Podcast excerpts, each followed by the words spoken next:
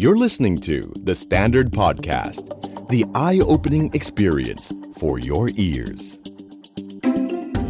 The Money Case by The Money Coach. Brought to you by SCB. Real money, real people, real problems. สวัสดีครับ สวัสดีคุณผู้ฟังทุกท่านนะครับ ขอต้อนรับเข้าสู่ The Money Case by The Money Coach นะครับ พบกันเป็นประจำทุกเช้าวันจันทร์แบบนี้นะครับ บางคนก็ไม่ฟังวันเช้าวันจันทร์นะครับ ตั้งแต่เที่ยงคืนก็มาฟังกันแล้วนะครับ รายการเขาดีจริง ๆ คนก็ติดตามกันเยอะ อ่ะในเช้าวันจันทร์แบบนี้นะครับเอ่อวันนี้เราก็จะมีเรื่องของทางการเงินอีกเรื่องหนึ่งซึ่งเชื่อว่าน่าจะเป็นเรื่องที่ใกล้ตัวนะครับ ยิ่งในช่วงนี้ครับ เข้าสู่ช่วงเทศกาลการซื้อสิ่งต่างๆ เพื่อลดหย่อนภาษีนะครับ แล้วก็ประกันเองก็เป็นตัวหนึ่งเนาะที่จะใช้สิทธิ์ตรงนี้ได้นะครับ ในช่วงที่ผ่านมาครับผมได้ รับทราบข้อมูลนะครับที่เป็นลักษณะของความไม่เข้าใจเนาะหรือความเข้าใจผิดในบางเรื่องนะครับ แล้วก็นำไปสู่การเรียกว่าใช้เครื่องมือทางการเงินที่มันไม่ไม่สมบูรณ์เนาะแล้วก็ไม่เกิดประโยชน์สูงสุดกับตัวเราเองนะครับ เพราะฉะนั้นวันนี้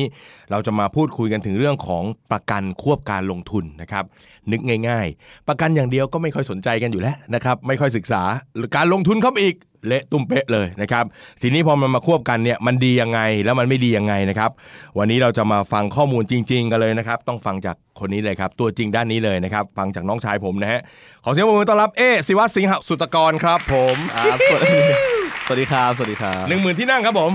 สวัสดีครับเอะครับผม ครับครับพี่หนุ่ม ครับ ครับ ผมเอาละแนะนำตัวกันนิดนึงเอะอินชูแลนเจอร์ตอนนี้นอกจากเป็นผู้เชี่ยวชาญด้านการจัดการความเสี่ยงแล้ว ครับ นะครับมีงานด้านอื่นๆ อะไรยังไง งานหลักๆ ก็ทำอาชีพเป็นนักวางแผนการเงินอิส นั ระ กวางแผนการเงิน ครับ คำนี้พี่คุ้นมาก พี่ เจ ได้ อ ยิน บ่อย ใครเออพี่เปิดเพจที่ไหนเขาก็พูดแบบนักวางแผนการเงินครับนักวางแผนการเงินค่ะนะครับ ครับทุกวงการนะครับใช้ครับคำเดียวกัน ใช้คำเดียวกันใช้คำเดียว ค กั รับ น ก็ของบริษัท a v e n g e r Planner จำกั ครั ด บผมลักษณะจะคล้ายกับพวกเอ่อพวกมาต่อสู้นะครับพิทักษ์ความยุติธรรม อะไรอย่างเงี้ยนะ ก็เป็นนักวางแผนการเงินด้วย เป็นที่ ค ป รัรึบกษาทางด้านการเงินด้วยนะครับ ครับ วันนี้น่าจะมีข้อมูลที่เป็นประโยชน์กับพวกเราเนอะนะครับ เอาละ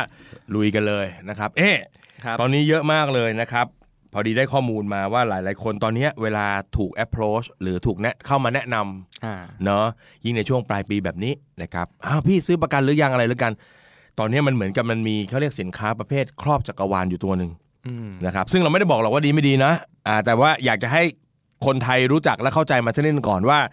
เจ้าประกันควบการลงทุนเนี่ยนะครับ จริง ๆ แล้วมันคืออะไร ครับ อ่า ก็บางคนอาจจะสงสัยใช่ไหมตกลงนี่มันคือประกันหรือว่ามันคือการลงทุน อะไรกันแน่นะ เนาะเนาะ เอออั อันนี้ในความในความคิดเห็นของผมนะครับอ่าประกันชีวิตควบการลงทุน ชื่อมันก็บอกอยู่แล้วเนาะมันคือประกัน ส่วน ชี หนึ่ง วิตมาใช่ เพียงแต่ว่ามันมีการควบการลงทุนก็คือไส้ในมันเนี่ย เออ มันมีการให้เราสามารถเลือกการลงทุนได้ อืม นะครับ ซึ่งต้องบอกก่อนว่าจริง ๆ แล้วการลงทุนที่มันอยู่ในประกันมันไม่ใช่อะไรที่แปลกใหม่นะค ครั รับบ ผม ประกันชีวิตทุกประเภทฮะมี ฮะ การลงทุนอยู่แล้ว เอาอย่างแสงที่พี่ซื้อประกันชีวิตของพี่เนี่ย ก็มันมีการลงทุนอยู่แล้ว มีการลงทุนอยู่แล้วครับ เออ เพราะว่าเวลาที่เราจ่ายเบี้ยประกันไปเนี่ยปุ๊บบริษัทประกันเขารับเบี้ยประกันเรามาเขาไม่ได้เอาเบี้ยประกันทั้งหมดของเราเนี่ยไปซื้อความคุ้มครองทั้งหมดเลย อืม เขาจะตัดเอ่อเงินส่วนหนึ่งไป อ่าฮะ ซื้อความคุ้มครอง อีกส่วนหนึ่งบริษัทประกันเนี่ยเขาก็จะเอาเงินก้อนเนี้ยรวมกับของก้อนเนี้ยของคนอื่นๆ รวมกันแล้วก็ไปบริหารจัดการไปตัดสินใจลงทุนนู่นนี่นั่น อ๋ออ่ าเพื่อให้เงินตรงนี้มันงอกเงยขึ้นมา ครับ พอเงินตรงนี้งอกเงยขึ้นมา บริษัทประกันเขาก็ตัดส่วนหนึ่งมาเป็นรายได้ของบริษัทอ่ากำไรแล้วส่วนหนึ่งใช่ไหมครับ เออ อีกส่วนหนึ่งเขาก็คืนกลับไปให้กับผู้ถือกรมธรรม์ ครับ ไอ้ที่เราซื้อเป็นประกันออมทรัพย์ประกันสะสมทรัพย์พวกเนี้ยที่ได้เงินคืนแต่ละปีแต่ละปี อ๋อ ไอ้พวกนี้แหละมันก็เกิดจากดอกผลที่เขาไปบริหาร ซึ่งจริง ๆ แล้วก็คือเขาเอาเบี้ยเราส่วนหนึ่ง ครับ ไปลงทุนอยู่แล้ว ไปลงทุนอยู่แล้ว แล้วก็ตอบแทนคืนกลับมาบ้าง ใช่แต่อาจจะความเสี่ยงไม่สูงมากนัก เพราะว่า อ่า เขาต้องการันตีเงินคืนเราถูกไหมฮะ อ๋ออ่า ่าเขาก็ต้องคืนมา หรือว่าแม้แต่จะเป็นพวกประกันชีวิตแบบตลอดชีพที่มันไม่ค่อยมีผลตอบแทนเลยนะ เออ เขาก็ต้องคืนมา แต่เขาจะคืนมาเป็นส่วนของมูลค่าเงินสด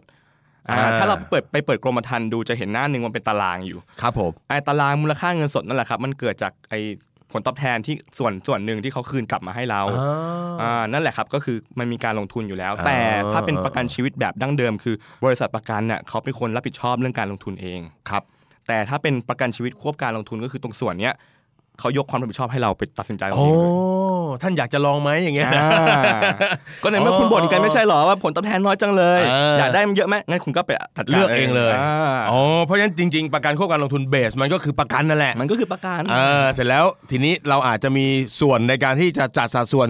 อ่า เงินเบี้ยของเราเนี่ย ใช่ เพื่อจะเอาไปคุ้มครองแล้วก็ลงทุนได้ด้วยอย่างเงี้ยเหรอ ครับก็เพราะ อ่า ว่าคนเขาอาจจะแบบบ่นว่าไอ้ประกันชีวิตสมัยก่อนเนี่ยเดี๋ยวอันนู้นมันก็ต้องถูกฟิก อันนี้ต้องถูกฟิกทำไมต้องจ่ายเบี้ยยาว 20 ปี อ่าฮะ ทำไมต้องมีเงินคืนปีนี้แต่ละอันก็อยากจะดีไซน์แบบไหนคุณก็จัดการเอาเองเลย อ๋อ เออจะเอาเงินคืนถอนมาปีไหนจะผลตอบแทนสูงเท่าไหร่ก็เอาสิ ไอ้ฟังแล้วมันเจ๋งนะ ก็คือสิ่งจริง อ่า ๆก็คือมันเกี่ยวว่าเป็นประกันที่มันมีมีทางเลือกนะ ครับ เปิดเปิดช่องให้ ครับ กับผู้ทำประกันเนี่ยได้ออกแบบทางเลือกของตัวเองเลย ใช่ ว่าจะจัดสรรความคุ้มครองประมาณเท่าไหร่ บาง แล้ว คนบอก 20 ปีนาน 7 ปีได้ไหมอ้าวแบบนี้ได้ไง 7 ปีก็ได้นะ อ่า แต่ต้องวางแผนให้ดีๆนะอ่า อ๋อ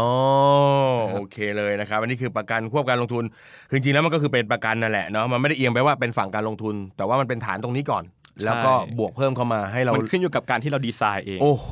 ปัญหาแล้วทีเนี้ยแล้วคนส่วนใหญ่มันจะดีไซน์ได้ไหมวะเอ๊ะ ก็ถ้าเกิดคุณใหม่เรื่องนี้มากเลย คุณ เออ ไม่เคยเข้าไปดูรายละเอียดมันเลยเนี่ยก็คงจะเป็นการยากมากที่คุณจะอยู่ๆก็ออกแบบมาให้ตรงความต้องการคุณเลย เพราะว่าพอมันมีเรื่องการลงทุนเข้ามา แล้วคุณต้องไปยุ่งเกี่ยวกับมันด้วยทีนี้ความเสี่ยงมันก็จะมาแล้วฮะ เออ อ่าเรารู้หรือยังว่าตรงนั้นมันเสี่ยงอะไรบ้างมากน้อยแค่ไหน เพราะว่าถ้าพี่ถือประกันเนี่ยพี่ซื้อประกันชีวิตนะพี่ซื้อประกันชีวิตปุ๊บพี่ก็รู้แล้วว่าอ่าพี่ตายพี่ได้เท่าไหร่ครอบครัวไม่ใช่พี่ได้เท่าไหร่ครอบครัวพี่ได้เท่าไหร่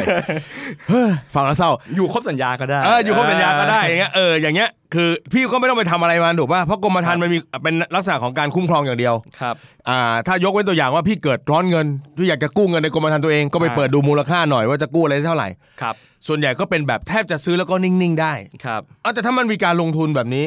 อ่าคุณก็ต้องรู้แล้วอ่าแล้วจะเอาไปลงทุนยังไงดีวะกองไหนดีเสี่ยงมากเสี่ยงน้อย ต้องจ่ายเบี้ยกี่ปี จะถอนเงินปีไหนมาบ้าง มูลค่าจะเหลือเท่าไหร่ เฮ้ย อะไรพวกเนี้ย และไอ้ ต้อง ไอ้ คิดละ ไอ้ไอ้เวลาพี่จัดอย่างเงี้ยมันคือมันจัดแบบครั้งแรกครั้งเดียวพอไหมหรือว่ามันสามารถจัดได้ตลอดทางได้อีก มันสามารถจัดได้ตลอด เว ทาง รกรรม นะครับ คือมันก็มีทั้งอ่าข้อดีข้อข้อดีและข้อได้ เออเออ ข้อได้เปรียบแล้วก็ข้อควรระวัง เออ เพราะว่ายิ่งเรามีอำนาจมากเท่าไหร่ เออความรับผิดชอบเราก็ต้อง ครับผม เพิ่มตามนะฮะ คล้ายๆครับเอ้ยมันมันคล้ายกับหนังเรื่องหนึ่ง แต่คือมันคือว่าเฮ้ยกลายเป็นว่าเฮ้ยคุณยิ่งต้องมีความรู้สิ ใช่ เพราะคุณซื้อมันคุณก็จัดถูกไหมว่าอยู่ๆฝั่งไหนมากน้อย ระหว่างทางคุณเปลี่ยนได้ตลอดอีก ใช่ครับ เพราะว่าชีวิตของคนเราต้องบอกว่าจริง ๆ แล้วภาระการเงินหรือความต้องการใช้เงิน มันก็แปรเปลี่ยนตามแต่ละช่วงอายุไป อ่า นะครับ ช่วงนี้อ่าส่วนใหญ่คนที่อายุ 30 กลาง อ่า ๆ40ภาระการเงินมาก คุณก็อาจจะต้องใช้อ่าความคุ้มครองสูง เออ แต่พอช่วงสักอายุ 50 ขึ้นไปภาระการเงินคุณน้อยแล้วกู้บ้านหนี้สินก็ลดลง เออ ลูกก็เริ่มจะเรียนจบแล้วอาทีนี้ก็มองแต่เรื่องของตัวเองแล้วจะใช้เงิน อ่า อ่ะคุณก็มาเน้นเรื่องของการออม ก็สวิตชไปอีกด้านหนึ่ง ได้ คือโดยรวมๆพี่ว่ามันมันดูดีนะครับ มันดูดีแต่มันน่าจะเหมาะกับคนที่น่าจะต้องมีความเข้าใจ ครับ เนอะไม่ว่าจะเป็นเข้าใจสถเรียกว่าสเตตัสสถานะทางการเงินตัวเองในแต่ละช่วงวัย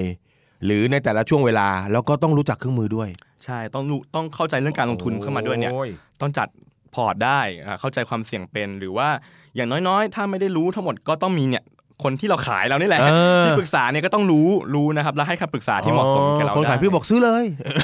ซื้ออย่างเดียวเลยทีนี้มันมีกี่แบบ ไอ้ที่บอกว่ามันเป็นประกันควบการลงทุนเนี่ยมันมี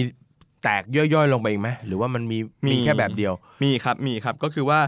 หลักๆ แล้วอ่ะประกันชีวิตควบการลงทุนเขาก็จะแบ่งเป็น 2 ประเภทหลัก ๆ อืม แบบแรกก็คือแบบที่จ่ายเบี้ยอ่าไปเรื่อยๆนะครับเป็น อ่า เป็นงวดงวดๆไป อ่า ทุกๆปีแบบเนี้ยภาษาอังกฤษเขาเรียกว่า regular premium อ่าจ่าย หรืเป็นอว่ ประจำ จ่ายเบี้ยรายงวดนะครับ อ่า หรือย่อตัวย่อว่า RP ครับผม นะครับแบบนี้ก็คือก็จะเหมือนกับประกันชีวิตที่มันเปิดออกไว้กว้างๆนะครับว่าคุณจะเอาเป็นเน้นลงทุนหรือเน้นคุ้มครองก็ได้ อืม จะจ่ายเบี้ยกี่ปีก็แล้วแต่ดีไซน์ แต่ อ่า ว่าสัญญาเนี่ยระยะยาวที่สุดก็คือ maximum ที่อายุ 99 ปี อ่า นะครับอีกแบบหนึ่งเขาเรียกว่าแบบจ่ายเบี้ยครั้งเดียวจบเลย โอ้โห นะครับภาษาอังกฤษเรียกว่า Single Premium เออ หรือว่า SP ครับ แบบนี้ก็จะเป็นแบบที่ถูกดีไซน์ออกมา เพื่อเหมือนกับจะเน้นเรื่องของการลงทุนมากมากกว่า อืม นะครับความคุ้มครองก็จะน้อยนะครับก็คือส่วนใหญ่แล้วแบบ Single Premium เนี่ยความคุ้มครองเขาก็จะได้ประมาณ 110%ของเบี้ยที่จ่ายไป อ่า แล้วก็ปรับเพิ่มลดอะไรก็ไม่ค่อยได้ โอ้แต่ไอ้แบบหลังนี่คือแสดงว่าพี่มีเงินก้อนมาแล้ว อ่าสมมติพี่มีเงินก้อนหนึ่งตุ้ม ก็พี่ก็มาจัดลงอันนี้เลย แล้วก็ทิ้งยาวๆได้ อ่า แต่ว่าความคุ้มครองพี่ก็จะนิดนึงนะ อ่า ก็เหมือนกับพี่จ่ายเงินแสนหนึ่งพี่ได้ตายแล้วพี่ได้การันตีร้อยสิบเปอร์เซ็นต์แค่นั้นนะครับ อ่า มันก็จะเป็นฝั่งที่เน้นลงทุนมากหน่อย อ่า แต่อ่า regular premium เนี่ยหรือ RP เนี่ยอันนี้ก็คือปรับขึ้นลงได้ อ่า อ่าเขาก็จะมีการกำหนด โอ้ ไว้ว่าทุนประกันขั้นต่ำขั้นสูงที่เขาอนุอนุอนุโลมให้ปรับได้คือเท่าไหร่ อ่าแต่คือไอ้แบบหลังเนี่ยคือไอ้เลกูล่านี่ก็คือแบบเราส่งเป็นประจำทุกปี อ่าใช่ครับ ปีละเท่าเท่าๆกันอย่างเงี้ยเหรอ ใช่ครับ อ๋อ แต่จะส่งกี่ปีก็ขึ้นอยู่กับเราออกแบบเง ออกแบบได้อีก ซึ่งจริงๆ แล้วอ่า RP เนี่ยในแต่ละบริษัทก็อาจจะมีย่อยออกไปอีกนะครับ อืม เป็น RP ที่เอ่อเน้นความคุ้มครองมากหน่อย เออ RP ที่เน้นลงทุน เออ ซึ่งมันก็อยู่ที่ไอ้ไอ้เงื่อนไขหรือไส้ในที่แต่ละบริษัทเขาจะดีไซน์อะครับ ออ มันไปเล่นแร่แปรธาตุ อืม ข้างในมันว่า อืม อ่าเงินเงินอะไรนะ ค่าธรรมเนียมของแต่ละตัวจะปรับอย่างนี้ทุนประกันให้มากให้น้อยอะไรก็แตกออกไปได้อีก ในมุมหนึ่งเนี่ยพี่ว่าพอออปชั่นเยอะเนี่ยมัน เลือกไม่ ยิ่ง ถู ห ก มื่ แล้ น ว นะเออมันยิ่งหมื่นนะ ฮะ ใช่ไหมเออมันเหมือนกองทุนรวมอะถ้าเวลาพูดว่ามีคนถามว่ากองทุนรวมลงทุนลงมีเงินก้อนหนึ่งซื้อกองทุนรวมดีไหมเงี้ยตายเลย คนแนะนำก็แบบโอ้โหมึงถามสักกว้างเชียวใช่ไหม ใช่ อันนี้มันก็เป็นความยากอยู่เหมือนกันเนาะ มันก็เลยเป็นหน้าที่ของที่ปรึกษาเนี่ยแหละที่ต้องกลันกรองให้ว่าเออความต้องการแบบไหนควรจะใช้แบบไหนดีอะไรอย่างเงี้ยครับ เออ แล้วก็อธิบายให้เขาเข้าใจว่าแต่ละแบบมันเหมาะเพราะอะไรต่างกันยังไง อืมอืมแล้วเวลาเขาจัดเขาจัดกันยังไงครับเบี้ยนี่คือแบบเรามีเรามีสิทธิ์เข้าไปในระบบสามารถเปลี่ยนได้เอง หรือว่าเราต้องแจ้งทางคนขายเราว่าช่วยปรับเป็นแบบนั้นแบบนี้ อ่าก็สามารถเข้าไปเลือกในระบบเลยก็ได้ โอ้โห นะครับอ่าแต่ว่าจริง ๆ แล้วเวลาจ่ายเบี้ยไปเนี่ยอ่าข้อดีของยูนิตลิงอย่างหนึ่งก็คือว่าเขาค่อนข้างจะชัดเจน อืม คือเขาจะดีแคลร์ออกมาว่าเบี้ยที่คุณจ่ายไปอ่ะถูกตัดไปเป็นรายการอะไรบ้าง เท่าไหร่อ่าซึ่งเราสามารถดูได้ อ่าฮะ แต่ประกันชีวิตแบบทั่วไปอ่ะส่วนใหญ่เราจะดูไม่ได้ เราต้องจ่ายล่ำซ้ำไปหนึ่งก้อน ใช่ แล้วเขาก็ไปอะไรของเขาไป จกอง อันนี้เขาจะบอกเลยว่าเงินไปตรงไหนบ้างทำอะไรบ้าง ครับ ชัดเจ ถูก น หักแต่ละเดือนเท่าไหร่ อืม ครับ อืมอืมในมุมของเออันนี้เอาแบบกลางๆเลยนะ เป็นกลางที่สุดเลยเฮ้ยข้อดีข้อเสีย อืม เอาข้อดีก่อนก็ได้ข้อดีก่อน ข้อดี โลกมันต้องสดใสก่อนเสมอ อ่าข้อข้อดีนะครับ ก็อย่างที่เราคุยกันมาตั้งแต่แรกก็คือว่ามันยืดหยุ่นมาก ยืดหยุ่นมาก อ่มันเราเราดีไซน์เองได้ เราต้องการแบบนั้นเราต้องการแค่คุ้มครอง 20 ปี จ่ายเบี้ยแค่ 7 ปีก็ทำได้ หรือจ่ายเบี้ย 6 ปีก็ได้ เอาแบบอ่าได้ผลตอบแทนสูงหน่อย ความคุ้มครองต่ำหน่อยก็ได้ อืม แล้วมันปรับยืดหยุ่นลดขึ้นลดตาม เออ ตามความภาระอย่างเงี้ย ครับ ทำได้นะครับอ่าแล้วก็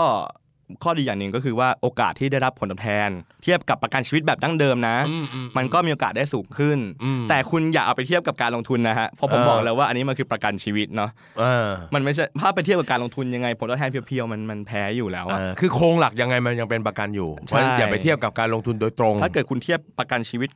ยูนิตลิงเนี่ยไปประกันควบการลงทุนคุณก็ควรจะเทียบกับประกันชีวิตเหมือนกัน อ่า ที่จะบอกว่าข้อดีที่มันแตกต่างจากเดิมยังไง อ่า ไอ้แบบนี้มันก็โอเคคุณมีโอกาสที่จะรับความเสี่ยงสูงขึ้นได้ ตามความเสี่ยงที่ตัวเองรับได้ ครับ ก็เลยทำให้มีโอกาสได้รับผลตอบแทนที่สูงขึ้น ดีไซน์ เอ ผ อ ลตอบแทนเองได้ เออ ใช่ก็นั่นเป็นนั่นก็เป็นข้อดี นี่ข้อดีนะนั่นก็เรียกว่าโอ้ถ้าเรามีความรู้สักหน่อย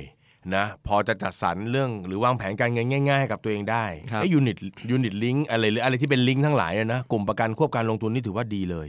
เนาะก็คือว่าคุณก็สามารถจัดออกแบบใช้ออกแบบกับกับความรู้ที่คุณมีได้ ครั ใช่ บ ไหม แต่แต่อยากให้เน้นเรื่องของความยืดหยุ่น ความอิสระในการออกแบบมากกว่าเรื่องของผลตอบแทนนะครับเออมันมันคงจะเป็นเรื่องนั้นมากกว่า โอเค นะครับ อ่ทีนี้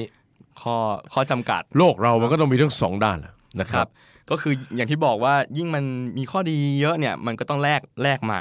เนาะ อ่า อย่างที่บอกว่าผลตอบแทนมันมีโอกาสได้สูงขึ้น นั่นก็แปลว่าคุณก็ต้องรับความเสี่ยงได้นะ อ่า คือมันก็ทำให้อ่าเสียความคลาสสิกของประกันชีวิตแบบดั้งเดิม แม่ ไป ชอบคำนี้นะครับ ถ้าว่ามัน ถ้าว่ามันชอบชอบแนวแบบดั้งเดิมอย่างเงี้ย ครั นะ บ เออ คือดั้งเดิมเนี่ยมันคำว่าประกันคืออะไรครับประกันก็คือการันตีใช่ไหมครับ เออ ความคลาสสิกของประกันชีวิตแบบดั้งเดิมคือมันคือการันตีชั่ว ได้แน่แน่ ๆใช่พอเรา ตาม พูดถึ ที่ ง ตกลงกัน ใช่พอเราพูดถึงประกันชีวิตเราเราความคลาสสิกก็คือชัวร์นี่คือนี่คือคาแรคเตอร์เด่นของประกันชีวิต ๆอ่า แต่พอมันเป็นยูนิตลิงปุ๊บมันเป็นประกันชีวิตควบการลงทุนปุ๊บความคลาสสิกตรงนี้ก็หายไป เพราะมันไม่ชัวร์แล้ว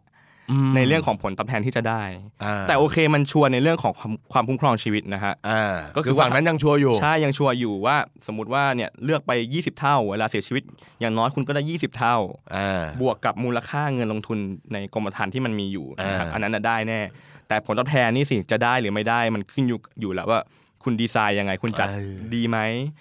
เข้าใจไหมเนี่ยว่า 8%เนี่ยมันโอกาสขาดทุนมันมากน้อยแค่ไหน อ่า นะครับแล้วถ้าเกิดขาดทุนขึ้นมากรมธรรม์คุณจะมีสภาพเป็นอย่างไรนี่เข้าใจหรือเปล่า โอ้โห นะครับอันนี้คือคือความเสี่ยงอย่างหนึ่ง อืม นะครับ ม อีกเรื่องหนึ่งก็คือว่า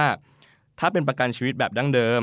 เบี้ยที่คุณจ่ายไปร้อยละร้อยเนี่ยร้อยเปอร์เซ็นต์เนี่ยคุณเอาไปลดหย่อนภาษีได้หมดเลย อ่า นะนะครับในโควต้า1 0 0 0 0แบาทแรก อ่าอ่าน นะครับแต่ถ้าเป็นยูนิตลิงหรือประกันชีวิตควบการลงทุนเนี่ยคุณจะเอาเบี้ยไปลดหย่อนภาษีได้ เฉพาะเบี้ยส่วนที่เขาตัดไปเป็นค่าใช้จ่ายในการทำประกันเท่านั้น อ่า ไอ้ส่วนที่เหลืออยู่แล้วเอาไปลงทุนเนี่ยอันเนี้ยไม่ได้นะ อยู่ที่เราจัดเนาะถ้าเกิดเราบอกว่าอ่าเราเอียงไปทางการลงทุนเยอะ อ่าคุณก็เหลือเบี้ยไปลดหย่อนภาษีได้น้อย ก็น้อย ะ น้อยลง นะครับไม่ได้ เนอะ ร้อยทั้งร้อยของเบี้ยที่จ่ายไป อ่า นะครับม อีกมุมหนึ่งที่คุยกันมีคนพูดถึงเรื่องนี้ ค่าธรรมเนียมจริงหรือเปล่า ว่ามันสูงกว่าหน่อย อ่าต้องดีแคลร์ก่อนว่าในในตัวเวลาที่เราเบี้ยที่เราจ่ายไปเนี่ยมันถูกแตกไปเป็นค่าใช้จ่ายเรื่อง อ่าฮะ เรื่องอะไรบ้างนะครับ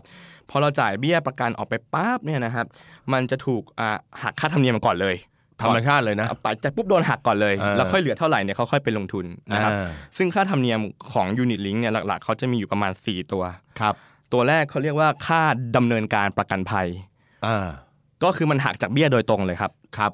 ปีสัก4ีหปีแรกนี้จะหักเป็นสัดส่วนเยอะหน่อย แล้วหลังจากนั้นก็อาจจะเหลือสัก 3% 1%ลดลงไป อ่า แปลว่าสมมติผมจ่ายเบี้ย1 0 0 0 0แสน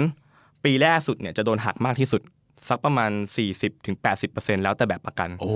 แปลว่าผมจ่ายไปแสนหนึ่งปั๊บถ้าคุณเลือกแบบ RP แบบเนี้ยอาจจะเหลือเงินที่เหลือโดนหักไปเลยทันที 50%เ ม หลือแค่ 50,000ละ อ่า เพราะ50%นี้เอาไปเป็นค่าดำเนินการทำประกันภัย อ่า นี่คือตัวแรก ไปฝาประกันก่อนนะ นี่คือตัวแรกนะครับ ตัวที่ 2เขาเรียกว่าค่าการประกันภัย หรือที่เรารู้จักกันในชื่อว่า COI อะครับ Cost of Insurance อืม ตัวเนี้ยก็คืออ่าเป็นค่าที่เอาไปซื้อความคุ้มครองชีวิตจริง อ่าเฮ้ย อ่า ต่างกันนะไอ้ตัวแรกคือค่าดำเนินกา ๆ ร ค่าดำดำเนินการเฉยๆครับ โอ้ดำเนินการ คำนี้กว้างขวางมากครับผม แล้วอันที่สองนี่คือเอามาจัดการกับเรื่องของความคุ้มครองจริง ใช่ อืม ครับเขาเรียกว่าตัว Cost of ๆโอ้ Insurance ดำเนินการแรงนะครับ ปีแรกๆนะฮะ ใช่ครับ ก็ cost of insurance เนี่ยเขาก็จะคิดจากอัตรามรณะของเรา อืม เขาก็จะคิดมาแล้วเป็นเบี้ยต่ออ่าทุนประกัน 1,000 บาท ครับ ว่าอาจจะเป็น 200 กว่าบาทต่อทุนประกัน 1,000 บาท อ่า แล้วเขาก็เอาตรงเนี้ยไปคูณกับทุนประกันที่เราเลือก อืม ตัวเลขออกมาเอามาหาร 12 แล้วตัดจ่ายเป็นรายเดือน โอ้มีวิธีคิด คเยี่รับ ยมชอบ นั่นแปล คำว่า ว่า อัตรามรณะเมื่อกี้พี่ชอบ นั่นแปลว่าถ้ายิ่งเราเลือกทุนประกันสูงๆใช่ไหมฮะไอ้ เออ เงินตัวเนี้ยต้องต้องถูกตัดแต่ละเดือนเพิ่มมากกว่า ถ้าเรา อ่า เลือกทุนประกันน้อยมันก็ตัดน้อย เล็กลง อ่ามันก็ขึ้นอยู่กับตรงเนี้ยแหละครับ อืมอันนี้คือส่วนของความคุ้มครองจริง ๆ เลย ครับ ตัวที่สาม ดำเนินการแล้วความคุ้มครองแล้ว ตัวที่ 3เขาเรียกว่าอ่าค่าธรรมเนียมการรักษากรมธรรม์ อือหือจุกจิกจุกจิกเหลือเกิน อันเนี้ย พ่ อันเนี้ยจะถูกคิดทุกเดือนแล้วก็ฟิกทุกเดือน เช่นอ่าบางบริษัทแล้วแต่อาจจะเดือนละ 50 บาท อ๋อ เดือนละ 55 บาท โอ้ เป็นยามเฝ้ารักษากรมธรรม์เนี่ยไม่ให้คุณเสียไปไหนเนี่ยเอาแค่เนี้ย เหรอฮะ คิดทุกเดือนเลย เอ๊ะแต่พี่เก็บไว้ในเก๊ะที่บ้านพี่เองเลยนะ เฮ้ยมีคนจะมาเอาหรือเปล่าเนี่ย อ๋อ นี่คือค่า รักษากมธม ค่ารักษาดำเนินการความคุ้มครองรักษา โอ้โห สุดท้ายก็คือค่าบริหารกรมธรรม์ตัวนี้แหละฮะที่มีผลต่อเงินลงทุน เพราะเขาก็เอาเงินของเราไปบริหารจัดการเอาไปเนี่ยเอาไปซื้อกองทุนที่เราเลือกไว้อะไรพวกเนี้ยซึ่งส่วนใหญ่เขาก็จะคิดสักประมาณ 1% 1.5%ต่อปี ครับ พอคิดเป็นรายเดือนก็เอามาหาร12นะครับเพราะฉะนั้นเบี้ยที่คุณจ่ายไปก้อนหนึ่งปั๊บคุณโดนหักไอ้ค่าดำเนินการละ อีกส่วนที่เหลือเขาก็คิดหักเป็นรายเดือนไปไอ้ค่า COI ค่ารักษากรมธรรม์ เออ ค่าบริหารกรมธรรม์ อ่าฮะ นั่นแหละแล้วเหลือเท่าไหร่ที่เหลือเนี่ย ค่อยเอาไปลงทุน อ่า นะครับมันก็จะเป็นอย่างนี้ อ่า เพราะฉะนั้นที่บอกว่าไปซื้อยูนิตลิงแล้วได้เนี่ยค่าธรรมเนียมแพงกว่าจริงไหมถ้าเกิดผมไม่ได้มองเรื่องของความคุ้มครองชีวิตเลยนะครับ อ่าฮะ อ่ะนั่นก็แปลว่าผมก็ยังโดนค่าดำเนินการอยู่ดี อ่าใช่ ต่อให้ค่า COI มันจะน้อย เพราะว่า ใช่ ผมเลือกทุนประกันนะผมก็โดนค่าดำเนินการอยู่ดี โดนค่ารักษากรมธรร ยั ม์ งต้องโดนอยู่ โดนค่าบริหารกรมธรรม์ อ่าฮะ ที่ผมก็โดนหลังจากที่ในกองทุนเนี่ยเขาหักค่าธรรมเนียมต่อปีผมไปแล้ว อ่า นั่นแหละครับ มันก็เลยเป็นเหตุว่าทำไมมันถึง อ๋อ โดนเก็บค่าธรรมเนียมมากกว่า ไปซื้อไปลงทุนโดยตรง อ่า นะครับ อ่าเพราะฉะนั้นมันต้องเทียบแบบนี้ ครับ พอถ้าเทียบแบบนี้ก็ดูมันก็ดูเหมือนเหมือนเยอะกว่านึงนิดนึง ครับ นะอืมโอ้โหอ่าเรื่องนี้สุขมีคนถามเรื่องนี้เยอะมากนะครับเรื่องของค่าธรรมเนียม ทีนี้ถ้าเกิดบอกว่าโอเคมันมีก็มีข้อดีข้อเสียเนอะถ้าในมุมมองเอ๊ะคนกลุ่มไหนวะที่มันหรือ หรือมีความต้องการแบบไหนที่ที่ควรจะซื้อประกันควบการลงทุน ผมว่าอย่างแรกเลยก็คือว่าต้องรับต้องเข้าใจเรื่องของความผันผวนน่ะของ เออ มูลค่าแล้วก็โอเคกับมันต้องโอเคกับมัน ถ้าเกิดคนที่มันบอกว่าไม่เอาฉันไม่ต้องการจะปวดหัวกับเรื่องนี้เลย เอาแบบทีเดียวจบสบายๆอันเนี้ยไม่เหมาะละคุณไปแบบ คลาสสิกเถอะ เอ อคุ คุณ ณ ไป ไป แบ แบบ บคลาสสิกแล้วกัน พี่ครับพี่โบราณ นะครับ พี่พี่กลับไปที่เดิมนะครับพี่นะ อย่ามา นะ แบบเนาะหวือหวาแบบนี้เลย อ่าใช่แต่ถ้าเกิดอ่าคนที่แบบโอเคเข้าใจว่าเงินน่ะเป็นลงทุนนะแล้วตรงนี้มันมีโอกาสขึ้นลงผันผวนได้ ก็คือมี นะ มีโอกาสได้มากขึ้น มีโอกาส และ ได้มากขึ้น ลดน้อยลงด้วย มีแล้วก็อันตรายตรงที่อ่าเข้าใจเข้าใจโอกาสที่มันจะเสียหายได้ อืม เพราะว่าลองนึกภาพดูนะครับว่าโดนหักค่าธรรมเนียมไปแล้ว แล้วเกิดปีนั้นหุ้นตกหนักอีกหรืออะไร เงินมันก็ลดลงไปอีก ถ้ามันลดมากไปจนจนไม่ไม่สามารถที่จะเหลือเงินให้เอาไปหักค่าธรรมเนียมได้อีกแล้วอะกรมธรรม์มันก็โดนปิดอัตโนมัติเลย ขีดเส้นใต้ตรงนี้ครับ เฮ้ย เดี๋ยว โอเคไหมฮะ มันมีโอกาสไปถึงตรงนั้นได้ด้วย ใช่ถ้าเระวางแผนไม่ดี เออ วางแผนไม่ดีเดี๋ยวนะ เพราะว่าพี่ใส่เบี้ยเข้าไป ถูกเปล่า แล้วมันก็มีการจัดสรรอ่ะโอเคจะไปคุ้มครองเรื่องหนึ่งแล้วก็ไปลงทุนอีกเรื่องหนึ่งปรากฏว่าพี่ไปจัดลงทุนหนักไป หรืออะไรไม่รู้อะแล้วผลตอบแทนการลงทุนมันคือเราขาดทุนเราเสียหาย อ่าทีนี้ครับคีย์หลักของประกันชีวิตควบการลงทุนให้อยู่ยาวๆนะแล้วเป็น เออ เวิร์กเนี่ยมันอยู่ที่คุณทำยังไงก็ได้อะให้มูลค่าในกรมธรรม์มันเหลือมันเหลือพออะนะมันอยู่ที่ตรงนี้นะครับ ทีนี้เราก็ต้องถามต่อว่าแล้วโอกาสอะไรอะที่มันจะทำให้มูลค่ามันไม่เหลือพอ เออ หนึ่งก็คือถูกหักค่าธรรมเนียมเยอะ เออ เพราะว่าคุณเช่น คุณเอาไปแบบว่าจะเอาทั้งประกันชีวิตเยอะๆด้วย แล้วก็เอ่อเสี่ยงสูง เออ ๆ หรือว่าคุณไปพ่วงกับอ่าตัวที่มันเป็นประกันสุขภาพพ่วงเข้าไปอีก เออ เพราะฉะนั้นกรมธรรม์หนึ่งหนึ่งกรมธรรม์คุณก็จะถูกหักทั้งค่าใช้จ่ายในการทำประกันเยอะ เออ ใช่ไหมครับถูกหักค่าเอาไปจ่ายเบี้ยประกันสุขภาพอีก เออ แล้วถ้าเกิดช่วงนั้นมันมูลค่าหุ้นตกหนักอีกเกิด เออ ซ้ำพร้อมกัน 3 อันเนี่ย เออ ต่อเดือนต่อไปบอกว่าเหลือไม่พอแล้วนะครับ เออ ปกติปุ๊บเป็นอย่างนี้ปั๊บเนี่ยบริษัทประกันเขาก็จะโทรมาว่ามูลค่าจะไม่พอแล้วค่ะคุณต้องใส่เงินเข้าไปใหม่นะคะ แม่เอ้ย อันนี้คือนอกเหนือจากรายปีรายเดือนที่พี่ต้องใส่อยู่แล้วเนี่ย ใช่ใช่ จะต้องเหมือนกับถูกเรียก ถูกเรียก ให้ ให้ ใส่ ใส่ มู เพิ่ ล ม ค่าเข้าไปเพิ่ม ไม่งั้นเขาก็จะไม่เหลืออะไรให้ตัดแล้วครับแล้วเขาก็จะปิดกรมธรรม์คุณละ โอ้โห โดนเวรคืนอัตโนมัติ อ๋อเวรคืนอัตโนมัติ ซึ่งก็คือเวรคืนก็มาดูว่าเหลือเท่าไหร่อะไรยังไงก็ก็คืนเรามา ครับ เนอะแต่ว่าคือเขามองมองประเมินแล้วว่าเฮ้ยคุณไม่พอจ่ายค่าธรรมเนียมค่าอะไรต่างๆแล้ว ใช่ เพราะฉะนั้นตอนวางแผนก็ต้องวางให้ดีว่าเฮ้ยเราจะต้องจ่ายเบี้ยกี่ปีให้มันมีมูลค่าเนี่ยเงินตัวเองใส่เข้าไปเนี่ยเพียงพอให้หัก เออ ค่าใช้จ่ายอะไรบ้างที่เราจะหักเพิ่ม อืม ความเสี่ยงเป็นเท่าไหร่นะครับเนี่ยแหละคือส่วนที่อาจจะเป็นข้อข้อจำกัดหรือข้อควรระวังที่ควรจะซื้อต้องต้องเข้าใจก่อน เคสแบบนี้เกิดบ่อยไหม ผมว่าอาจอาจจะมีบ้างอาจจะเคยเกิดบ้าง แต่ว่าที่ผ่านมาเนี่ยต้องบอกว่ายูนิตลิงเพิ่งเกิดในประเทศเราสักประมาณเอามันเริ่มมีคนซื้อมากครับไม่เกินสักสิปีหรอก อืม หลายสิปีที่ผ่านมาจะบอกว่ายังไม่เกิดวิกฤตหนักๆจริงๆนะ อ่าอ่าใช่ใช่ อ่า ใช่ แต่อนาคตเราไม่แน่อันเนี่ยผมบอกไม่ได้ เออ นะครับ เออ ถ้าวันนั้นมาถึงก็ก็ลองดูแล้วกัน เออเอออย่างนี้พี่พี่พูดแบบแบบเหมือนกับแบบตัดไฟต้นลมไปเลยว่าแสดงว่างั้นพี่ไม่ควรจะลงเอ่อพวกประกันควบการลงทุนเนี่ยพี่ไม่ควรเลือกแบบการลงทุนหรือกองทุนที่เสี่ยงเกินไป พูดอย่างนี้ได้ไหมถ้าให้ปลอดภัยเลย สมมติพี่บอกว่าพี่ไม่ลงหุ้นจ๋าๆอ่ะพี่อาจจะลงกองที่แบบหุ้นนิดๆแล้วก็ตราสารหนี้เยอะหน่อย เพื่อให้มันปลอดภัยเซฟ ก็ได้ครับ แบบนั้นก็จะทำให้เราก็โอเคอุ่นใจขึ้นมาว่าโอเคแทนที่มันจะเสี่ยงสูง เหลือสัก 6%มันก็ยังมีโอกาสขาดทุนน้อยลงหน่อยในระหว่างทาง แต่ก็ไม่ได้หมายความว่าพี่จะอ่าเราจะวางแผนให้มันเสี่ยงสูงไม่ได้ อืม แต่ถ้าเราเราวางแผนให้มันพอร์ตเนี่ยเสี่ยงสูงปั๊บเราก็ต้องระวังด้วยว่าไอ้ค่าใช้จ่ายที่ถูกหักไปต้องไมาเยอะตาม โอ้ นะครับเพราะว่าเวลาเราเราวางแผนให้หักค่าใช้จ่ายบางอย่างที่เราพ่วงเข้าไปอะครับต้องต้องต้องอย่าลืมว่าไอ้ประกันชีวิตควบการลงทุนเนี่ยมันก็สามารถซื้อพ่วงกับประกันสุขภาพอะไรเข้าไปก็ได้ ใช่ไหมครับ แล้วถ้าเกิดเราดีไซน์ออกมาว่า เดี๋ยวเราจะจ่ายเบี้ยแค่ 5 ปีนะพอหลังจาก 5 ปีไม่ต้องจ่ายแล้วนะครับแล้วก็ที่เหลือเนี่ยก็ให้มูลค่ามันเติบโต ลั ขึ้ น น ไป ไป เอ เองง แล้วเอาดอกผลเนี่ยมาจ่ายค่าเบี้ยประกันสุขภาพ เนี อี ยน ก เลย แบบเนี้ย เลย แปลว่าคุณต้องจ่ายค่าเบี้ยประกันจากมูลค่าในกรมธรรม์ที่เหลืออยู่ด้วยนะ ใช่ไหมครับอย่างที่บอกแล้วก็เสี่ยงสูงแล้วถ้าเกิดมูลค่ามันไม่พอ มันก็จะอันตราย อืม นะครับเพราะฉะนั้นใครที่จะวางแผนยูนิตลิงแล้วความอาจจะคาดหวังผลตอบแทนสูงๆเนี่ยก็แนะนำว่าต้องมีระยะเวลาลงทุนยาวพอและระหว่างนั้นอ่ะต้องไม่ไปให้มันหักอะไรเพิ่มเติม มันก็อาจจะมีโอกาส มมเพราะว่าถ้าหาก ไปยาว เพิ่ม ได้ เติมก็มีมีโอกาสที่เงินตรงนั้นจะไม่พอจะมา ใช่ จัดการต่าง ใช่ครับ ๆคือเท่าที่ฟังเนี่ยมาถึงวินาทีนี้เนี่ยเริ่มรู้สึกเลยว่า เฮ้ยอะไรก็ตามที่มันจะดีไซน์ได้เอง ถูกไหมคือถามว่าเขาเป็นตัวช่วยไหมจริงๆเป็นตัวช่วยนะสำหรับคน ครับ ที่แบบมีความรู้หน่อย แล้วก็แบบสามารถดีไซน์อะไรได้เองเนี่ย ครับ พี่ว่ามันเจ๋งมาก แต่พอไม่รู้เนี่ย อันนี้ก็จะเจ๋งอีกแบบ หนึ่ง คือถ้าไม่รู้ปุ๊บเนี่ยเฮ้ยกลายเป็นว่าพี่ซื้อบนเฮ้ยเหมือนปิดตาเลยนะ เพราะพี่ไม่รู้ว่าความเสี่ยงอะไรเป็นยังไง แล้วถ้าบางทีแบบตัวแทนแนะนำเราเนี้ยนะ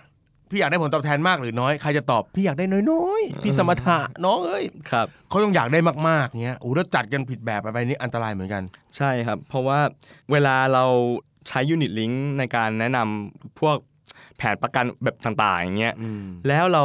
แล้วเราพูดแต่เรื่องด้านดีมันอะมันก็จะว้าวใช่ไหมครับยิ่งไปเทียบกับแบบเดิมนี่มันว้าวมากเลว้ายวมากว้าวมาก มันว้าวมากเลยตรงที่ว่าแบบเช่น แบบเดิมเนี่ยครับพี่เคยซื้อประกันสุขภาพแบบเดิมใช่ไหมฮะ อ่า พี่ต้องจ่ายเบี้ยทิ้งทุกปีทุกปีใช่ไหมเราต้องจ่าย เสียของมาก ทุกทุก เลย ปีเลย แต่แบบนี้พี่จ่ายเบี้ยแค่ 10 ปี แล้วพี่จะมีความคุ้มครองสุขภาพไปตลอดชีวิตเลยพี่โอเคไหมสนใจไหมฮะ ฮ้ย เห็นไหมฮะ มันว้าว อ เลย ให้พี่ อะ สักสี่กรมธรรม์อย่างเงี้ยเลยเหรอ มันว้าวเห็นป่ะมันว้าว เออว้าวเลย แต่คุณรู้ไหมล่ะว่าไอ้ที่คุณต้องเสียแลกกันไปมันคืออะไรบ้าง นี่ไง ถ้าเป็นแต่ก่อน ไงฮะ คือต้องซื้อประกันสุขภาพทุกปีถูกไหม ต้อง มั จ่ายเบี้ยเนี่ย อ่ามัน ต้ เห อ มื ง อน จ่า เบี้ ย ยทิ้งเลย ใช่ ไม่เจ็บไม่ป่วยก็ไม่ได้ใช้อะไร ใช่ แต่อันนี่สามารถดีไซน์ให้ส่งแค่ 10 ปี แล้วหลังจากนั้นมีเงินส่งประกันสุขภาพให้พี่ทุกปี ใช่ไม่ไม่ต้องจ่ายอะไร แล้ว ว้าวว้าวว้าว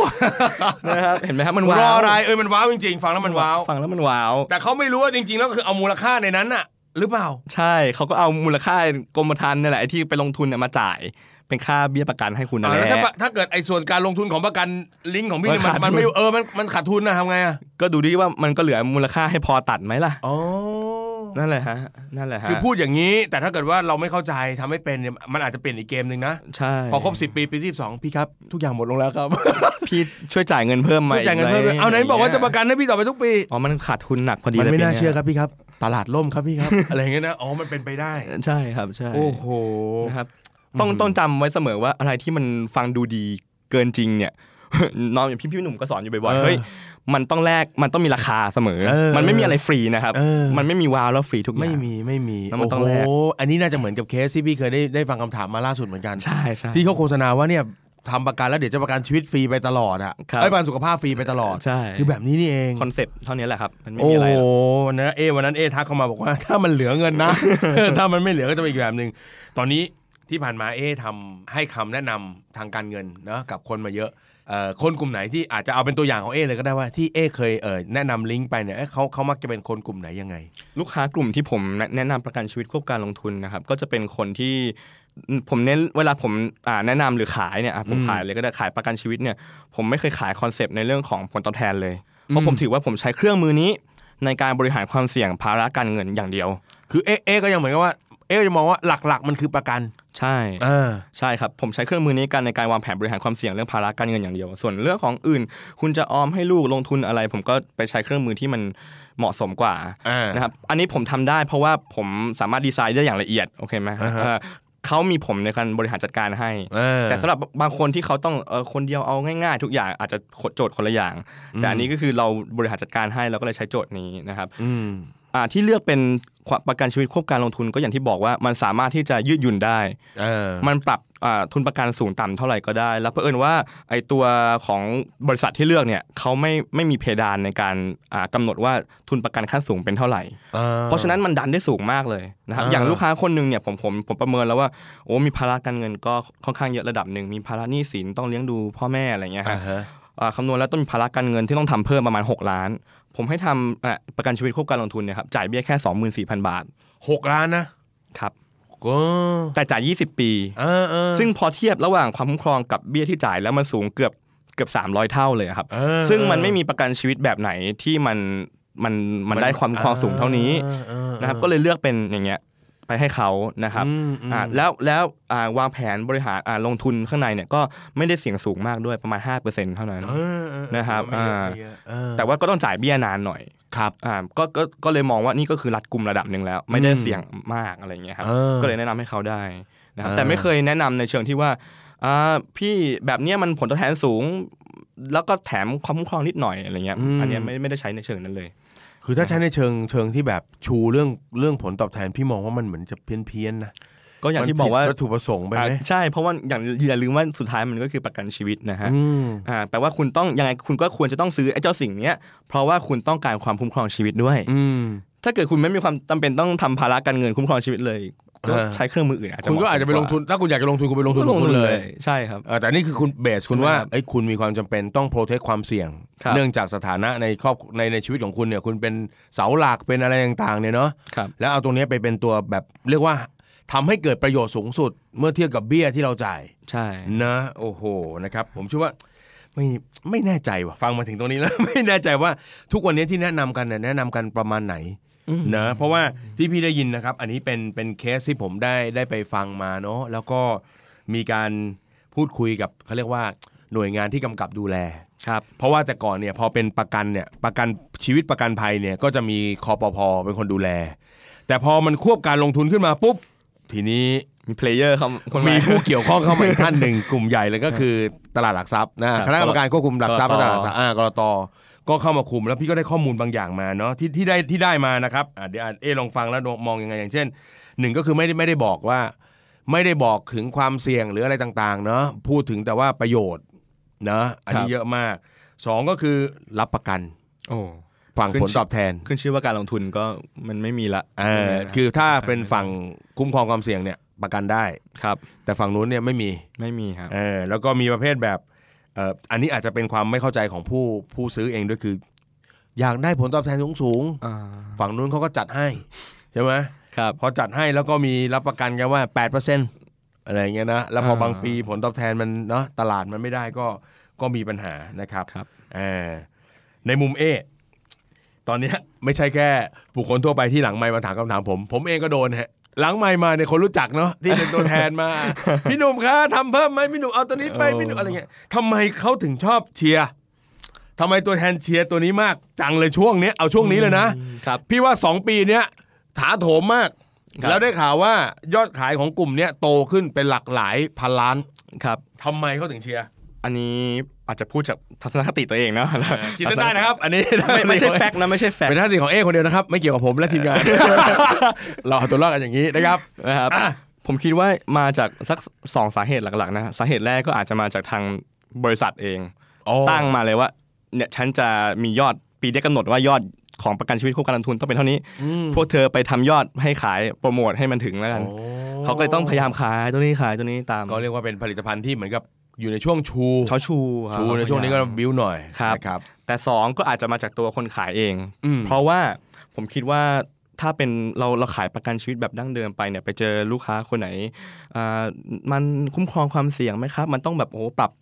mindset กันค่อนข้างเยอะอ่ะแล้วพี่จะออมเงินใช้ประกันชีวิตโอ้โห มันก็ดูแบบไม่น่าจงใจเลยใช่ไหมผลตอบแทนก็ต่ำโอ้ยอย่างงี้ไปพี่ไปฝากแบงก์อะไร มันก็เริ่มตันละพูดง่ายๆมันเริ่มตันอ้าวแต่พอมียูนิตลิงก์มาเว้ยมันค่ามันเหมือนกับมันค่าตัวเดิมทิ้งไปเลยว่า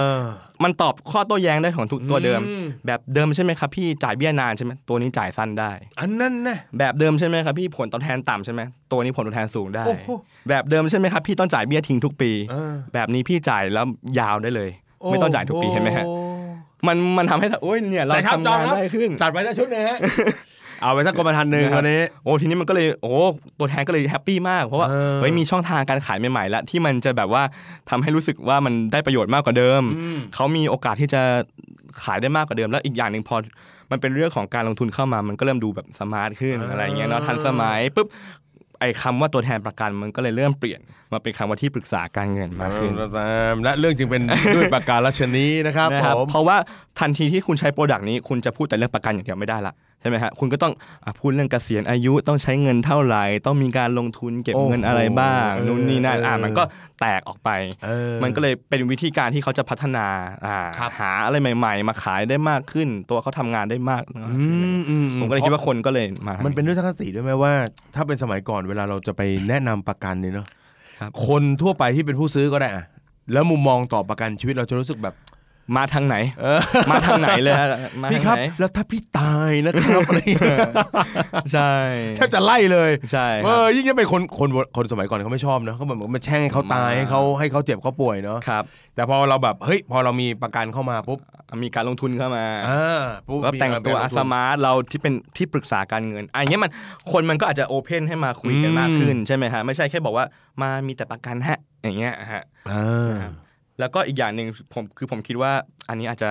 ตรงตรงไปนิดนึงนะคือ ครับผมขีดเส้นใต้อีกครั้งหนึงนะครับผม ค่าตอบ อันนี้ไม่เกี่ยวกับทีมงานทุกคนนะครับ ค่าตอบแทนมันสูงด้วย อืม เพราะว่าถ้าเกิดคุณจะเป็นพี่ที่ปรึกษา แล้วก็แนะนำเรื่องการลงทุนให้ลูกค้านะครับแล้วก็ใช้กองทุนทั่วไปเนี่ยกองทุนรวมก็ตอบโจทย์เรื่องการลงทุนใช่ไหมฮะค่าคอมมิชชั่นก็จะได้ประมาณอ่า0.2ถึง0.3เปอร์เซ็นต์ของเงินเงินลงทุน อ๋อ แต่ถ้าเป็นประกันชีวิตควบการลงทุน ผมแนะนำในเชิงเน้นลงทุนเหมือนกัน ครับ ผมได้ค่าคอมมิชชั่น25เปอร์เซ็นต์ อืม แล้วทำไมผมต้องอยากขายกองทุนรวมทั่วๆไปอะ และนี่คือช่วงของการแฉนะครับ หลังจาก นะฮะ หลังจากเทปนี้นะครับ ทุกคนอาจจะไม่เห็นเออีกแล้วนะ เฮ้ยแต่มันต่างจริง มันต่างมากมันต่าง ๆ มาก เมื่อกี้เท่าไหร่นะ 0.2 อ่ะ 0.3 สมมุติว่าจ่ายเบี้ยแสนหนึ่งเอาแสนหนึ่งไปลงทุนนะอ่ะผมให้อ่ะให้ผมมาไปแนะนำลง เอา ทุน แสนหนึ่งไปลงทุนให้พี่หน่อย ผมแนะนำไปลงทุนในกองทุนรวมผมได้สองสามร้อย 0.2 0.3เปอร์เซ็นต์ ครับ ครับแสนหนึ่งได้ 2 3 0 สองสามร้อย 0 จอมเลือกดูว่าจอมจะทำมาไหน ผมเอาเลือกกองทุนเหมือนกันเลย แต่ไปลงในยูนิตลิง อ่ะ ผมได้สองหมื่นห้า เลือกจอมต้องเลือกครับผม นะฮะ จริงๆ เป็นพี่พี่ก็เลื อก ก็มันสองสามร้อยกับสองหมื่นห้าเนี่ยมัน นะ เห็น ครับ ชัด แต่ เจน แต่ว่าม ก ผลตอบแทนอ่าอันนี้ของลูกค้าอาจจะได้ผลอะไรนะผลตอบแทนอะไรน้อยกว่าน้อยลงหน่อย แต่เราได้เยอะขึ้นเลยนะ เออ ก็วินวินไหม่ล่ะนิด เริ่มมี หน่อย เริ่มมีคอนฟ lict เล็ก ๆ นะครับ ก็ก็เลยเนี่ย ม องค์ประกอบ 3 อย่างนี้ผมก็เลยคิดว่ามัน โอ้โห ก็เลยเกื้อกูล นะครับ ให้คนอยากขายยูนิตลิงก์ เอาละครับรายการเราเชื่อว่าหลังจบวันนี้น่าจะมีคอมเมนต์เยอะแน่นอนเลยนะครับ อ่ะคนที่แนะนำโดยที่ไม่ดูประโยชน์ของลูกค้าเนี่ยเราคงไปห้ามอะไรเขาไม่ได้หรอกนะ ครับ เขาก็เขาก็เป็นธรรมชาติของเขาไป แต่ทีนี้เราน่าจะแนะนำหรือให้คำแนะนำกับคนซื้อได้ ครับ ถ้าเอจะแนะนำคนซื้อว่าถ้าวันนี้มีคนมาเสนอขายอ่าประกันควบการลงทุนของคุณเนี่ยสิ่งที่คุณน่าจะต้องพิจารณาเป็นหลักคิดหลักมุมหรือมุมมองสักสองสามข้อที่อยากจะฝากนะ ข้อแรกเลยนะครับ ก็ยึดถือไว้เสมอว่านี่เรากำลังซื้อประกันอย่างที่บอก อ่า อ่าต้อง น มี นี้หัวใจ แปลว่า เลย ต้องเออเรากำลังซื้อประกัน อืม เราจะซื้อสิ่งนี้ก็เพราะว่าเรามีภาระการเงินนะ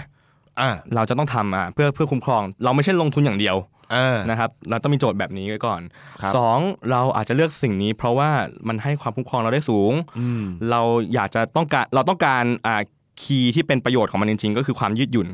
อ่า เราต้องต้องการสิ่งเนี้ยเราถึงจะเลือกมัน อืม อ่า เราถึงจะ อ๋อ ยูนิตลิงก์คและรับ เรารับ ผม ความเสี่ยงได้ เราเข้าใจนะว่า โอเคเราเขาจะเอาเงินเราไปตัดอะไรบ้าง ที่เหลืออาจจะเอาไปลงทุนในอะไรยังไง อืม และอ่าเราต้องมีความรู้ในเรื่องของการลงทุนระดับหนึ่งแหละ จะแบงค์มาเลยมันก็คุยกับคนขายยาก อืม นะครับ มันก็ต้องเข้าใจว่าโอเค เงินนี้จะไปลงทุนนะครับพี่มันจะต้องแบ่งเป็นสัดส่วนในแต่ละกองทุนปะแต่ละประเภทเป็นอย่างนี้อย่างนี้ มันมันเสี่ยงอย่างนี้อย่างนี้นะครับ แล้วมันมีโอกาสที่จะเกิดอะไรขึ้นได้บ้างแล้วเรารับมันได้ อ่า นะครับแลกกับความยืดหยุ่นที่เราจะได้รับมา อืม เราโอเคกับมันนะ นี่ต้องมองต้องโอ้โหต้องมองจากฐานตัวเองเป็นหลักก่อนนะครับว่าเราจะใช้มันคือเพื่อหนึ่งคุ้มครองความเสี่ยงเนาะ ครับ อ่าแล้วก็เรียกว่าทำความเข้าใจกับมันให้ชัดเจนนะครับ แล้วก็ข้อดีของมันคือการยืดหยุ่นเนาะถ้าจะใช้ประโยชน์เรื่องการยืดหยุ่นอันนี้เหมาะ เหมาะครับเหมาะ นะโอเค แล้วก็ต้องมีความรู้ด้วยเพราะเงินส่วนหนึ่งเอาไปลงทุน ครับ นะครับอ่ะในตอนท้ายมีคำถามเพิ่มเติมก็คือว่า แน่นอนแหละ วันนี้ตัวแทนขายทั้งหมดแล้วอะนะครับไม่ว่าจะเป็นขายประกันหรืออะไรเงี้ยทุกคนตอนนี้เป็นนักวางแผนการเงินหมดแล้ว ใช่ไหมจอมนะเราไปไหนก็เจอนักวางแผนการเงินนะเออทีนี้ ให้เอฝากแล้วกันว่า เอ้ย ถ้าเกิดว่ามีคนมาคุยกับคุณเนี่ยว่าเขาเป็นนักวางแผนการเงิน แน่นอนแหละว่า ตอนจบเขาก็ต้องแนะนำผลิตภัณฑ์ทางการเงินนะครับ ซึ่งมันก็เป็นการแนะนำเครื่องมือ ซึ่งคุณจะเอาไปใช้ประโยชน์ให้มันตอบโจทย์แผนของคุณเนาะอยากให้เอฝากว่า เอ้ย ถ้าเกิดว่ามีคนมาติดต่อหรือมาเข้ามา approach คุณว่าเขาเป็นนักวางแผนการเงินเนี่ย สิ่งที่เขาควรจะให้หรือ value ที่เขาจะให้กับเราเนี่ย มันควรจะเป็นอะไรอ่าเผื่อให้เขาจะได้มองว่า ไม่ใช่ว่าฟังคำนี้ปุ๊บ มันเต็มไปหมดแบบไหนก็คนไหนก็เหมือนกันหรืออะไรเงี้ยอ่าอยากให้ฝากนิดหนึ่ง ผมคิดว่าเขาจะต้องอ่า value ที่เขาให้เราคือเขาให้แนวทาง ให้เราไปจัดการกับเงินของเราได้อย่างเหมาะสมถูกต้อง ตามโจทย์ชีวิตที่เราต้องการ เอาโจทย์เราตั้งนะ โจทย์เราต้องมาต้องฟังโจทย์เราก่อน เออ เช่นเราอยากเราต้องเตรียมเงินเรื่องเกษียณนะเรามีหนี้สินด้วยเนี่ยพี่ควรจะจัดสรรเงินยังไง อืม อ่าอย่างเงี้ยไม่ใช่มาถึงก็แนะนำผลิตภัณฑ์เลย อืม หรือตั้งธงไว้แล้วว่า ต้อง ฉัจะ จบตัว แะำ นี้ ฉันต้องตอบตัวนี้อย่างเงี้ย เอายาแก้ปวดไป อ่า เอาพาราเซตามอลไป แล้วบอก ย่งเงี้ยนะ ว่าเจ้าตัวนี้มันตอบโจทย์ได้ทุกโจทย์ร้อยเปอร์เซ็นต์ดีมากเลยอย่างเงี้ย โเม็ มั ดเดียวเม็ด มัน เดียว มันไม่มีอยู่แล้วล่ะฮะไอ้โปรดักต์ไหนก็ตามที่มันจะตอบได้ทุกโจทย์ร้อยเปอร์เซ็นต์ ไม่มีนะเออ นะครับเพราะฉะนั้นอ่าเราต้องหาคนแบบนี้คน อืม ที่เขารับฟังเราก่อนเก็บข้อมูลวิเคราะห์ แล้วก็ให้คำแนะนำที่ที่เหมาะสมกับเราได้ ครับผม และก็ดูว่าเขาแนะนำอะไอสิ่งที่เขาแนะนำเนี่ยเขาอธิบายอะไรได้ครบถ้วนไหม อืม เขาพูดแต่ด้านดีหรือเปล่านะครับเ มันต้องมีเสียอยู่ทุกอย่างแหละ ใช่ คือคนที่เป็นที่ปรึกษาที่ดีเนี่ยเขาจะไม่ได้สร้างฝันให้เราอย่างเดียว แต่ แต่ เขาจะเบรกเราได้ด้วยว่า เอ้ย สิ่งที่เราต้องการ นี่มันต้องระวังเรื่องอะไรบ้างไอ้สิ่งที่ผมแนะนำเนี่ยอันนี้คือข้อข้อดีนะ ผลประโยชน์ที่มันจะได้ แต่มันมีผลที่จะเสียด้วยนะครับ อืม เหมือนถ้าเราเป็นคุณหมอเราเป็นคุณหมอที่ดี คุณหมอก็ต้องบอกว่า คุณกินยานี้ไปเนี่ยมันจะรักษาได้นะ แต่มันจะเกิดอาการง่วงนอนนะอย่าไปกินตอนนี้อันอันเนี้ยผมว่า เออ คนที่เป็นที่ปรึกษามันต้องมีเซนส์ประมาณเนี้ยครับในการ เออ ที่จะที่จะบอกได้ว่าอะไรดีไม่ดี อืม นะครับไม่ใช่ขายแต่ดีดีดีดี ค อ รับ ย่างเดีย ผมวเนี่ย ดีดีดีดียังไง ดีต่อผมฮะอย่างเงี้ยเหรอ นะฮะนะฮะ เออ น่าจะประมาณ น่าจะประมาณนี้เนอะก็คือเรียกว่ามามาตอบโจทย์เรา ครับ เพื่อถ้ามาตอบโจทย์เราก็ต้องฟังเราเนาะ ครับ ว่าเรามีโจทย์อะไร มีบัตเจตอะไรเท่าไหร่เนาะแล้วก็ไม่ได้บอกแต่ข้อดีเนาะติติงเราบางทีเตือนเรา เอออย่างนี้ไม่ได้นะครับพี่ อ่ะตกลงมันจะ ใช้เ ขายกูไหมเนี่ยทำไมมันมาห้ามกูซื้อเนี่ยอะไรเงี้ยนะเออ ครับ ผม ครับ คือว่าน่าน่าจะเหมือนกับเป็นเพื่อนที่ห่วงใยกันเนาะ ห่วงใย เออ แล้วก็วางดูดูบนประโยชน์ของเราเป็นหลักนะครับอ่าอันนี้ก็น่าจะได้ประโยชน์ได้มุมมองนะครับ ผมเชื่อว่าอย่างน้อยที่สุดในตอนนี้เนี่ยถ้าเราได้เรียกว่ามุมคิดไปกระตุกตัวเราหน่อยว่า เมื่อไหร่ที่มีคนมาแนะนำแล้วเราเอาคำแนะนำของเอไป เป็นตัวตั้งว่าเออเฮ้ยลองคิดอย่างนี้ลองมองอย่างนี้บ้างนะมันมีความเสี่ยงมีข้อดีอะไรยังไงเนาะ ก็น่าจะเป็นประโยชน์นะครับ วันนี้ต้องขอเสียงปรบมือให้กับเอครับศิวัตสิงหสิตกรนะครับ ขอบคุณครับขอบคุณครับผม แม่วันนี้ดูเด็ดเผ็ดมันนะครับ ครับวันนี้ก็ขอบคุณมากนะครับสำหรับการติดตามนะครับ The Money Case by The Money Coach นะครับก็จะมาพบกันทุกวันจันทร์นะครับ กับเรื่องการเงินง่ายๆนะครับฟังสบายๆ แต่ได้ความรู้และสาระชะมัดเลยทีเดียวนะครับพบกันในตอนหน้าวันนี้ขอบคุณสำหรับการติดตามครับ สวัสดีครับ